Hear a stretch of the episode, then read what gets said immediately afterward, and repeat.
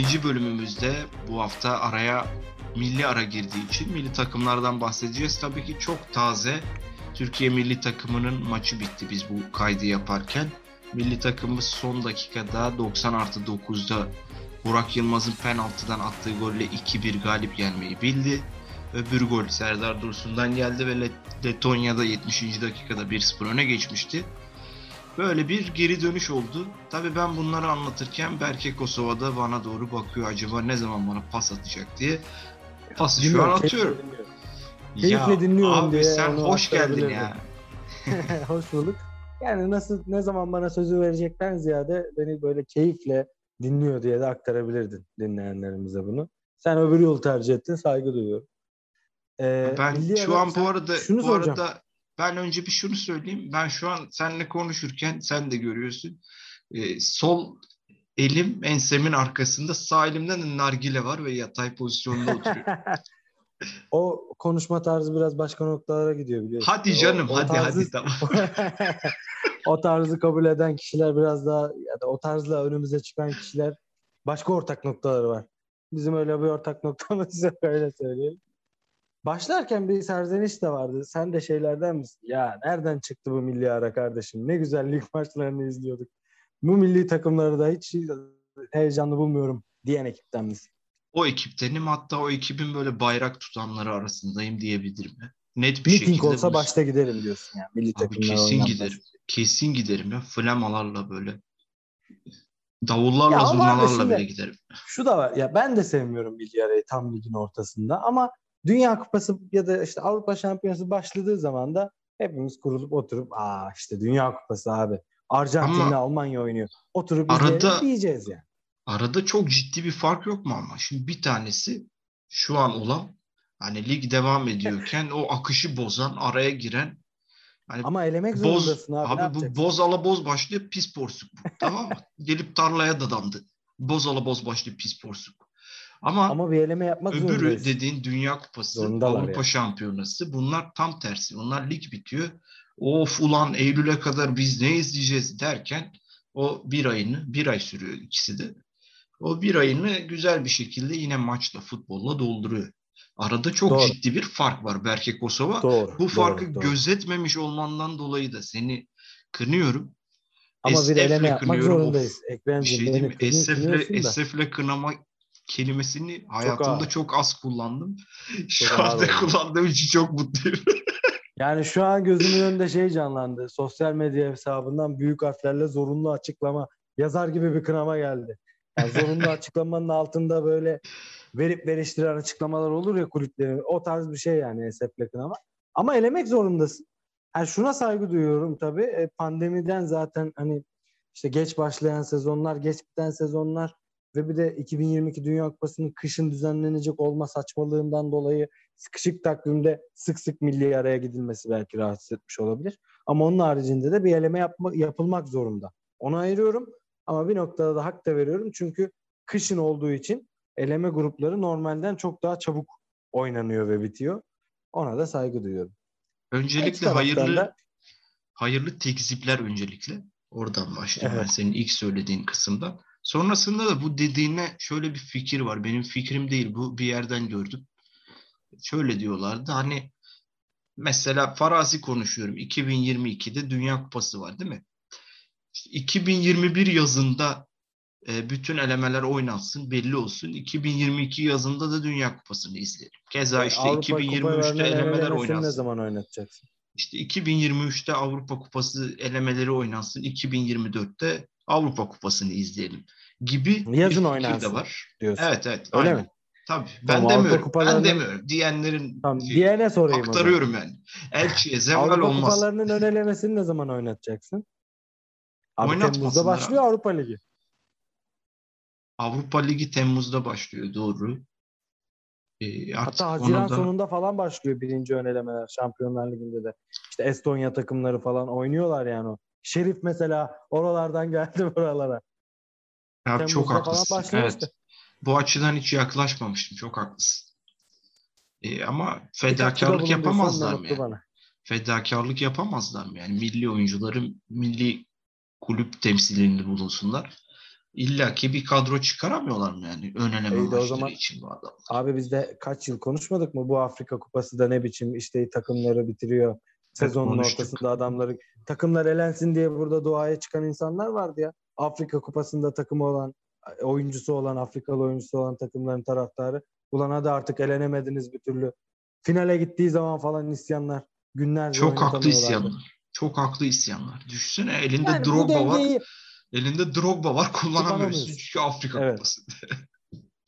Yani bu denge iyi de işte kışın olması bozdu. Hem pandemiden sezon geç bitti, geç başladı, sıkışık fikstür. Bir de biz takımları arttırdık falan. Tam sıkışık fikstürde takım sayısını arttırarak bu konuda da tarihe geçen bir ülkeyiz. Çok Ee, ihtiyacımız bir de vardı kışın gerçekten. oynanması yani Katar'a verip bunu kışın oynatmak son derece mantıksız. Buna katılıyorum. Yani eğer 2021 yazında oynanacak olsa bu kadar sıkışık olmazdı fikstür. Çünkü 2021 kışına kadar elemeler bölünebilirdi. Ama biz e, UEFA kışın oynatmayı tercih ettiği için Katar'a vererek böyle sıkıntılar yaşıyoruz. Peki o Esas mesele zaman bu zaman sezonun ortasında Dünya Kupası olacak mesela. O da enteresan bir durum. enteresanlıklar saymakla bitmeyecek. O yüzden enteresanlıkların bugün özelinde olanlarına biraz ufak ufak geçelim. Enteresanlıkların kalesi abi Türkiye milli takımına gelelim. Kesinlikle öyledir. Enteresanlıkların kalesi milli takımına gelelim. Türkiye milli takımına gelelim. Sana pası şuradan atayım. Biraz e, kısa kısa böyle oyun üzerinden gidelim istiyorum. E, biraz teknik kısımlarla ilgili bir takım sıkıntılar var çünkü. E, ama Hı hı. oralara da pası sana şuradan vererek geçelim istiyorum. Stefan Kuntz geldi göreve. İki maç takımın başında bulundu. E, ve 4 puan topladı. İlk maçında Norveç'le 1-1 berabere kaldık. İkinci maçında da son saniye golüyle Letonya'yı yendik. Şimdi e, Şenol Güneşli dönemle Kuntzlu dönem arasında en belirgin ne gibi farklar var? Ya da bir fark var mı? Buradan sözü sana vereyim. Bir fark var mı? Ee, oyun anlamında eğer bunu soruyorsan açıkçası ben çok belirgin bir fark görmediğimi söyleyebilirim. Ee, şunu konuştuk biz Norveç maçından önce Sports TV'de yayın yaparken e, ekip arkadaşım bana işte haberler çıkıyor Stefan Kuntz takımla alakalı e, şunu istiyor. İşte geçiş oyununu hızlı oynayalım. Topu çabuk ters kanada çeviren, topu çabuk terse çeviren bir oyun istiyor. Ben de dedim ki hani Stefan Kuntz bunu istiyor da bunu istemeyen bir teknik direktör var mı zaten? Hani biz geçişi yavaş oynayalım. Topu da çok yavaş çevirelim diyen bir teknik adam yok. Bunu ne kadar uygulayabileceğiz? Bu önemli. Ya oyun anlamında rakibimiz Letonya yani. Belki de Avrupa futbolunun seviye anlamında en düşüklerinden bir tanesi. Oyun anlamında beklentimizin çok altında kalan bir takım olduğunu söyleyebiliriz. Ee, hem hoca da maçtan sonra söyledi. 1-0'dan sonra oyuncuların pes etme işi ve tutkusu beni mutlu etti dedi. Kendisi de hatta ağladı maçtan sonra. Belki hani o konuda belki takımdaşlık anlamında ya da inanç anlamında bir noktaya gelebilirsin. Daha iyi bir noktadayız diyebiliriz ama oyun anlamında açıkçası ne Norveç maçında ne e, Letonya maçında Türkiye milli takımından beklediğimiz bu jenerasyonumuzdan klasikle gireyim. Beklediğimiz bir oyunu ben görmedim. Norveç maçını kaybedebilirdik bu arada. Hani Norveç zaman zaman bizden iyi olan taraftı. Beraberlikten sonra da pozisyon bulan taraftı. Dolayısıyla oyun anlamında hani gerçekleri görmemiz gerekiyor. Galibiyet mutlu etti mi son dakikada? Tabii ki etti. Hani oturup izlerken milli takımımız maçı kazandı ama oyun anlamında çok sıkıntılarımız var hala. Ha burada Stefan Kuntz'a ne kadar kızabiliriz? Çünkü çok kısıtlı bir süre. 3-4 günden bahsediyoruz. Hocanın takımla geliştirdiği. E, o yüzden ben Stefan Kuntz'u çok fazla e, kızmıyorum. Sadece bir eleştireceğim nokta var. Norveç maçında yaptığı değişiklikler beni çok rahatsız etti. E, Letonya maçında risk almayı başardı ki oradan sonra zaten Letonya'ya karşı risk almayıp da ne yapacaksın diye bakıyorsun şu anda bana görüyorum. Hani artık orada da risk alsın abi der gibi bakıyorsun. Ee, ama Norveç maçındaki değişiklikler dışında Stefan Kuntz'a hala ben zaman e, tanınması gerektiğini düşünüyorum. Aynı fikirdeyim. Oyuncu değişiklikleri konusunda özellikle. E, bugün de tam tersini hissettim. Bugün de mesela oyuncu değişiklikleri olumlu etki etti. Evet, Özellikle kesinlikle. özellikle yani bakıyorum milli takımın bütün üretkenliği biraz Halil Dervişoğlu'nun oyuna girdiği süreden sonra oldu gibime geldi. Çünkü ha, şunu da söyleyebilirim. Çok kısa böldüm. Bence Halil'le başlamalıydı bu arada. Bence de Halil daha sık kullanılmalı. Neredeyse milli takıma bile çağrılmıyordu bu arada. Hani sakatlık oldu da Kenan Orada Karaman'ın yerine var evet. Evet Kenan Karaman'ın yerine dahil oldu kadroya. Şimdi Halil girdikten sonra şöyle konumlandı Halil'in pozisyonu. Serdar Dursun ve Burak Yılmaz'ın arkasında konumlandı. Bu tam da böyle Halil Dervişoğlu'nun etkili olabileceği bir oyun formatı. Çünkü böyle topla buluştuğu zaman hem arkasından yanına destek veren Hakan Çağlanoğlu'nu kullanabildi. Onunla oyun kurabildi. Hem önündeki Burak'la ve Serdar Dursun'la oyun kurabildi. Hem de Cengiz Ünder'le oyun kurabildi. E Kerem'le de zaten bir oyun alışkanlıkları var beraber aynı takımda oynadıkları için.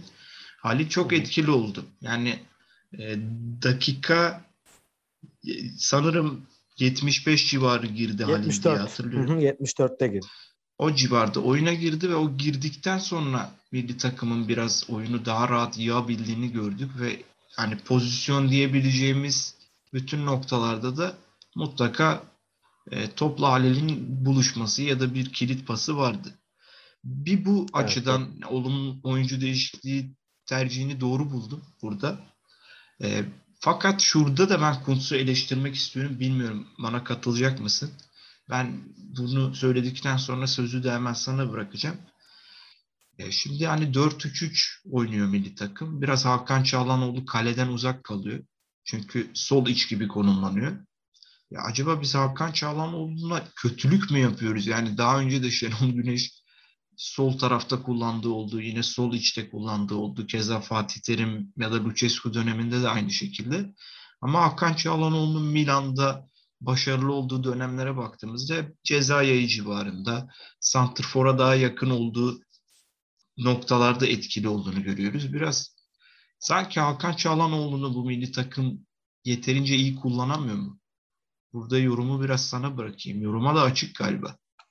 Açık evet. Ee, ya aslında 4-3-3 e, diziliminde şu anda burada planda bence biraz hani 4-1-4-1'e de yaklaşan bir oyun istemiştir. E, Berat'ı e, savunmanın önünde kullanıp e, Hakan ve Orkun'u biraz daha önde. Ya planlanan bence Hakan'ın topu bu kadar kaleden uzakta alması değildi. Oyunu rakip yarı sahaya yıktığımız Hakan Çağlanoğlu'nun da yine senin dediğin gibi e, rakip ceza sahasına yakın bölgede topu buluşturmakta hedef belki.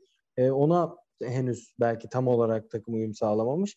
Yani Hakan'ın da milli takım performansı aslında tabii ki e, takımın sistemi tartışmaya açık kesinlikle. Şu anda hala bir arayış içinde olduğumuz aşikar. Sana da katılıyorum.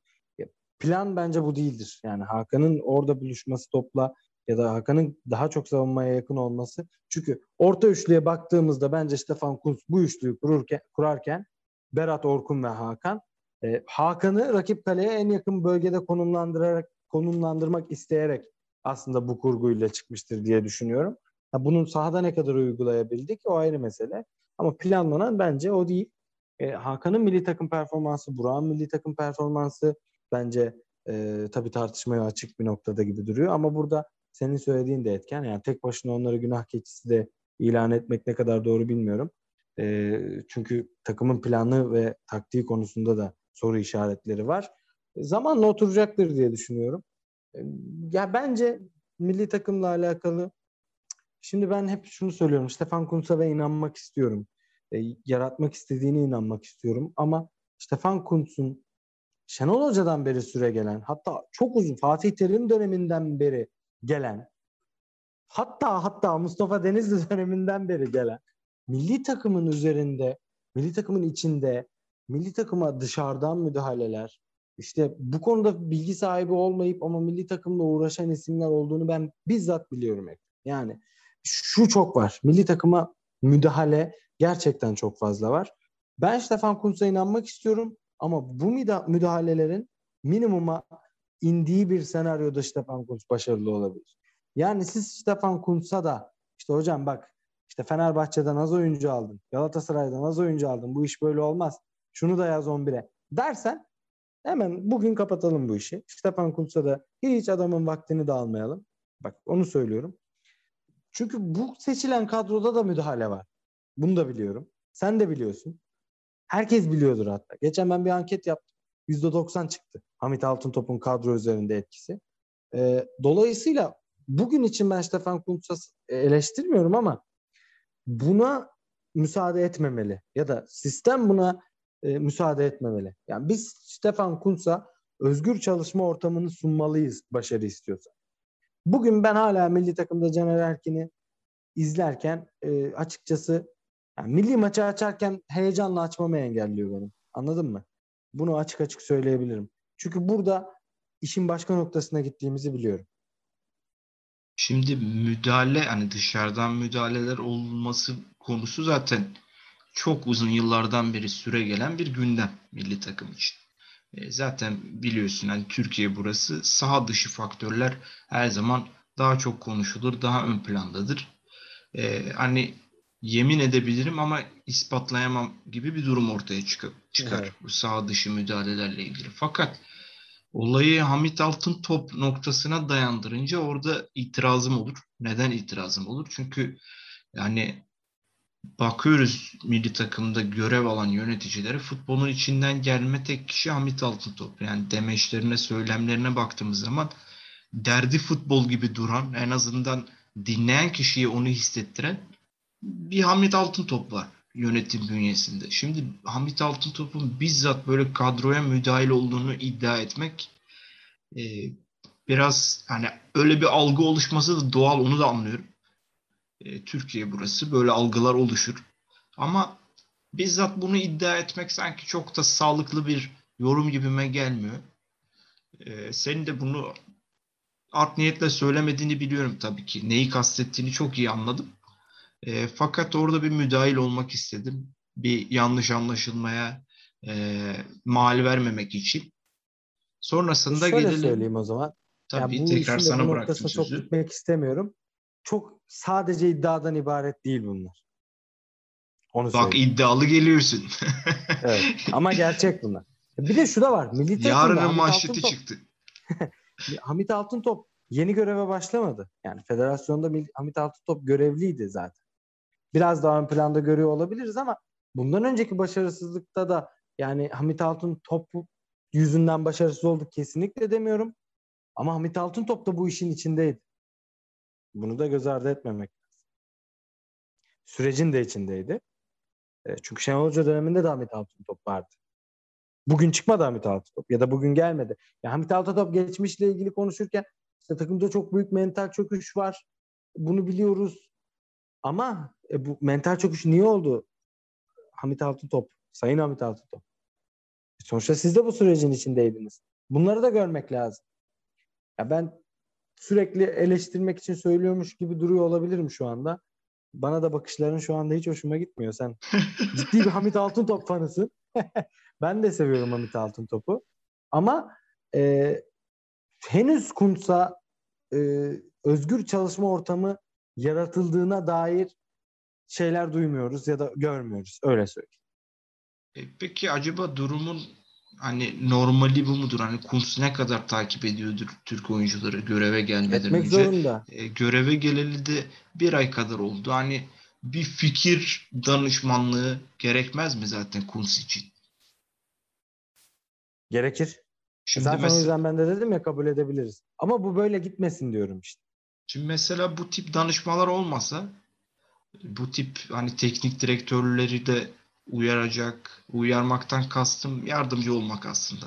Yardımcı olacak müdahalelerde bulunan birileri olmasa belki de Nazım Sangare hiçbir zaman milli takımda oynayamayacaktı. Çünkü Şenol Güneş Peki onun Türk olduğunu bilmiyordu. Şöyle geleyim. Şöyle geleyim. Hadi Şenol Güneş bilmiyordu. Tamam doğru. Ee, bak Ekrem. Bence onu bilmesi tamam Şimdi bu bilgi bankası vardır. Amatör sporcular bile federasyondaki bilgi bankasına çıkar. Nerede doğmuştur, hangi e, millettir, hangi milliyete sahiptir. Şimdi Stefan Kuntz zaten e, Ferdi meselesi var. Adam diyor ki Ferdi'nin diyor Türk vatandaşlığına başvurması lazım diyor Stefan Kuntz. Bu Stefan Kuntz'un suçu mu? Hayır değil. Kimin suçu? Ona o mentörlüğü yapan kişinin suçu. Yani Ferdi meselesi de mesela e, Halil meselesi. Şimdi Kenan Karaman kadroya çağrıldı. Sonra sakatlığı için çıkarılacak dendi. E Kenan zaten Beşiktaş'ta oynarken Ajax maçında Kenan'ın parmağı, e, düzeltiyorum Altay maçında Kenan'ın parmağı kırılmıştı. Ortada hala böyle bir şey var anladın mı? Bir evet, iletişimsizlik bu, bu... dersin ne dersin? Ya Ferdi meselesi işte bugün oldu. Yani bugün dediğim bugünlerde. Ferdi'nin Türk vatandaşı olduğunu Stefan Kuntz'un gelir gelmez bilecek hali yok. Biri ona bunu bu havuzu söylemeli. Yani mesela futbol menajerde milli takım teklifini kabul edersin. Orada filtreyi yaparsın. Atıyorum hangi takımı çalıştırıyorsun? Türkiye. Hatta milli takım teknik direktörlüğü futbol menajerde de biraz daha kolaydır. Seç abi şeyi. Ee, Çok sıkıcı milletten? ama 3 ayda bir maç beğenen. oluyor falan. Çok sıkıcı ya Hayır, menajerlikte. İkisi birden var ya. Takımı. İkisi birden. ikisi birden. İkisi birden de denk gelmesi lazım. Kulüp çalıştırıyorken bir milli takımdan teklif gelmesi ikisi lazım. İkisi birden benim konsantrasyonumu dağıtıyordu mesela oynarken öyle söyleyeyim. Benim ben, de evet. E, çalıştırırken ki çok güzel bir Ali Bekir Spor kariyerim vardı benim. Üçüncü ligden başlayıp Süper Lig şampiyonluğuna uzanan bir gün onu özel bölüm çekelim. Çekelim. BM özel bölümü ve onu özellikle anlatmak isterim. Çekelim. Ama Benim de geleceğim. anlatmak istediklerim var. Süper. E, Hamit Altıtop'un Ferdi meselesinde de sınıfta kaldığını söyleyebiliriz. E, ben Hamit, Hamit Altıtop'u sürekli eleştirmek için söylemiyorum ama bu sürecin her zaman içindeydi Hamit Altıtop.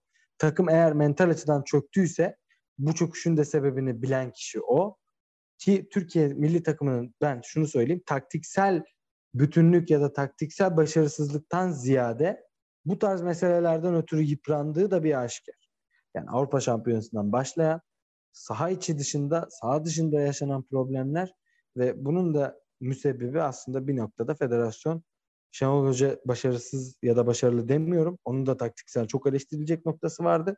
Ama bugün yani Hamit Altıntop hiç bu sürecin içinde değilmiş, yeni gelmiş gibi konuşması da açıkçası beni biraz hani inandırıcılıktan uzak kalıyor anladın mı? Seni, senin söylediğini de anlamak istiyorum. E, saygı duyuyorum. Hak vermek istiyorum ama bizim bu sürece inanmamız için kamuoyunu inandırmanız için biraz daha zaman geçmesi lazım.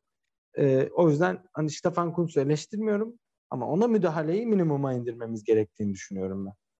Evet bu konuda kamuoyunun ağırlıklı yorumu nedir merakla bekliyorum ben de. Yani zaman yani yardımdan ziyade müdahale olmasın. Şundan dolayı söylüyorum. E, hani zaman içerisinde milli takımda kırılmalar olacaktır tabii ki. Ya, kırılmadan kastım illa da olumsuz bir şey de değil bu arada.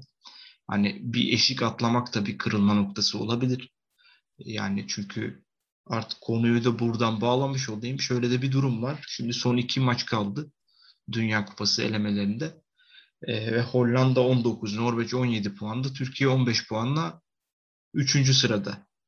Şimdi şöyle bir umut doğdu Türkiye için. O da nasıl? Kalan iki maçını Türkiye kazanırsa 21 puana çıkıyor. Bu hesaplar olmadan bir turnuvaya gitmek Kesinlikle, olmaz. Kesinlikle aynen şey olursa. Abi insanların matematiği Türkiye'de insanların matematiğinin gelişmesini istiyorsan ya milli takımı takip ettireceksin ya da kahvehaneye göndereceksin 101 öğreteceksin. Anca böyle matematik Doğru. gelişir. Milli takım matem ya şeyde İzlanda ile gittiğimizde İslam Bek Kuat mıydı o oyuncu bir gol attı da olmayacak senaryolar oldu da öyle gittik hatırlarsan Selçuk'un golünde. Acayip bir senaryoyla gittik o zamanlar. Benim mahallede bir dayı var. Bak hiç böyle matematik dedim mi burun kıvır falan ama o okey taşlarında okey ıs, ıstaka mı diyorlar okey taşlarını dizdiğimiz şey. Evet evet. Istakanın üzerinde logaritma bile çözer bak yemin ediyorum. bak Türkiye'de işte, matematik böyle Türkiye'de. Futbolda da öyle oldu. Averaj hesapları, ikili averaj hesapları, üçlü averaj hesapları, Heh, tam da şimdi hesapları. Tam da şimdi averaj yine karşımıza çıkacak. Nasıl çıkacak? Şimdi e, grubun son maçı Hollanda-Norveç. Hollanda Çok ve güzel. Norveç oynayacak. Norveç deplasmanda. Türkiye'nin Norveç'e karşı ikili averajda üstünlüğü var. Evet, eğer doğru. Eğer Norveç Hollanda ile berabere bile kalsa ve Türkiye kendi maçını kazanmış olursa aynı puanda bitirmiş Cebeli Tarık olur. ve Karadağ değil mi? Doğru. Evet Cebeli Tarık ve Karadağ Türkiye'nin sıradaki iki maçı. Ve Norveç'in kazanırlardı. Evet yani Norveç'in takılmasını bekleyeceğiz. E, umuyoruz ki takılır ve Dünya Kupası'na gideriz. 2002'den beri gidemediğimiz bir turnuvadan bahsediyoruz. 20 yıl sonra Şöyle, orada oluruz inşallah. İnşallah. Ee, yani çok aslında çok çok e, ekstra uzak bir ihtimal değil. Ama tabii playoff'ta oynayacağız o da var. Ee, ama ilk hedef tabii playoff'a gidebilmek. Şöyle bir e, senaryo aslında bence güzel olur. Son maça kaldığı bir senaryoda Nor- Hollanda'nın oraya da liderliği kaybetme riski olarak çıkması bizim için avantaj olur. Anlatabildim mi? Anlatamadım. Şu anda Anlatamadım. Tekrar Ee, etmeni istiyorum lütfen. yani Hollanda'da bir puan kaybıyla son maça gelirse Norveç Hollanda'yı yendiğinde Hollanda liderliği kaybedebilir noktasında o maça çıkarsa bizim için daha iyi olur diyor. Ee, peki bunu neye Şu dayandırıyorsun? anda aralarında tam kaç puan var? Şu anda 2 puan var aralarında. Norveç ve Hollanda'nın değil mi? Evet. İkisinde ikişer maçı kaldı. İkisinin de ikişer maçı kaldı. Ve son maç birbirleriyle oynayacaklar. Ve son maç birbirleriyle oynayacaklar. Doğru. Norveç. Hollanda'yı yenerse Hollanda'nın üstüne çıkmıyor mu? Norveç Hollanda'yı yenerse üstüne çıkıyor evet. Tamam. İşte bu senaryo bizim için güzel. Bunu söylüyorum. Ama bu senaryoda senin Hollanda ile aranda 4 puan fark var. Norveç Hollanda'yı yenmesin. Ben yensin demiyorum. Ama Hollanda da risk altında çıksın o maça. Rahat çıkmasın yani. Onu söylüyorum. Hmm, anladım. Yani bir yılan taktiği diyorsun. Belki böyle kıvrak bir sıyrılma. Yok yılan taktiğinden ziyade e, Hollanda garantilemiş çıksaydı o maça şöyle düzelteyim çıksaydı diyeyim. Çıksın değil de eğer Hollanda garantilemiş çıksaydı bizim için daha kötü olurdu. Ama Hollanda'da Norveç'e sırasını kaybetme riski olduğu için bizim için çok önemli bir avantaj. Çünkü en azından Hollanda bir puan almak zorunda olacak. Öyle. Çok çok haklısın. Yani kadro tercihini de ona göre yapacaktır. Sonuçta yani nasıl bir ilk 11 ile çıktığı milli takımdan çok belirleyici olur. Hı hı. Kaldı ki Hollanda grubun en güçlü takımı zaten. Eğer garantilemiş bir şekilde e, as oyuncularını oynatmadan Norveç karşısına çıkarsa, Norveç'in de kazanmak zorunda olduğu bir maçta Haaland'ın, Sörlot'un iyileşmiş olup kadroya dahil olduğunu da düşünürsek Norveç favori konumuna gelebilir bir anda o maçta. Çok haklısın. Biraz Ben şöyle Artık- söyledim o yüzden sen de yanlış anlamış oldun. Kusura bakma o yüzden. Estağfurullah. Dedim, bir, bir anda oldu. matematikleşince ben de işte dayı gibi. Bana 101 oynarken Şöyle anlat anlarım. ya. Şu an anlamadım. olursa olursa dediğim için yani aslında öyle olacak zaten. Başka bir ihtimal yok. Çünkü zaten Norveç kaybederse bir sonraki maçında biz geçeriz Norveç'i. Onunla alakalı bir sıkıntımız yok. Ee, ben hani sanki olursa dedim. Aslında olacak yani. Hollanda oraya garantilemiş çıkmayacak olması bizim için bir avantaj. Onu söyleyeyim. Öyle noktalayalım. Böyle noktalayalım ve ben bir Hollanda kimle oynuyor istiyorum. bu arada bir, bir, bir, bir şeyden sonraki maçını? Hollanda kimle oynuyor? Hollanda Karadağ deplasmanında oynayacak bir sonraki maçını. Yani. Evet. Şimdi e, bir info vermek istiyorum. Az önce gördüm. Yani maçı izlemedim ama Hırvatistan ve Slovakya maçında Marek Hamšík'in bir sakatlığı olmuş. Bu arada 21. dakikada da asist yapmış Hamšík. Ama 41. dakikada bir korner kullanırken arka adelesinden sakatlık yaşamış ve maçı tamamlayamadan çıkmış. E, bu bilgiyi de vermiş olalım. Umuyoruz ki çok uzun sürmez sakatlığı diyelim ve Batı Tribünü'nün ikinci bölümünü burada noktalıyoruz. Ağzına sağlık Berke Kosova. Çok teşekkür ediyorum. Yine bitirişe yakın biraz uzattım ama teşekkürler. Sağ ol. E, Artık sanırım alışkanlık haline getiriyoruz bunu. ve Beni de son, böyle kabul et Ekrem. o zaman son sözü sana bırakıyorum. Buyur gönlünden ne geçiyorsa son söz söyle ama bir şartım var sadece üç kelime. Arkadaşlar bugün noktaladık. Yeterli miydi? Batı Haftaya- Tribünü noktaladık. Ekrem ağzına sağlık. Keyifli sohbetin için. Bizi dinleyenlere de teşekkürlerimizi iletelim. Haftaya görüşmek üzere. Haftaya görüşmek üzere.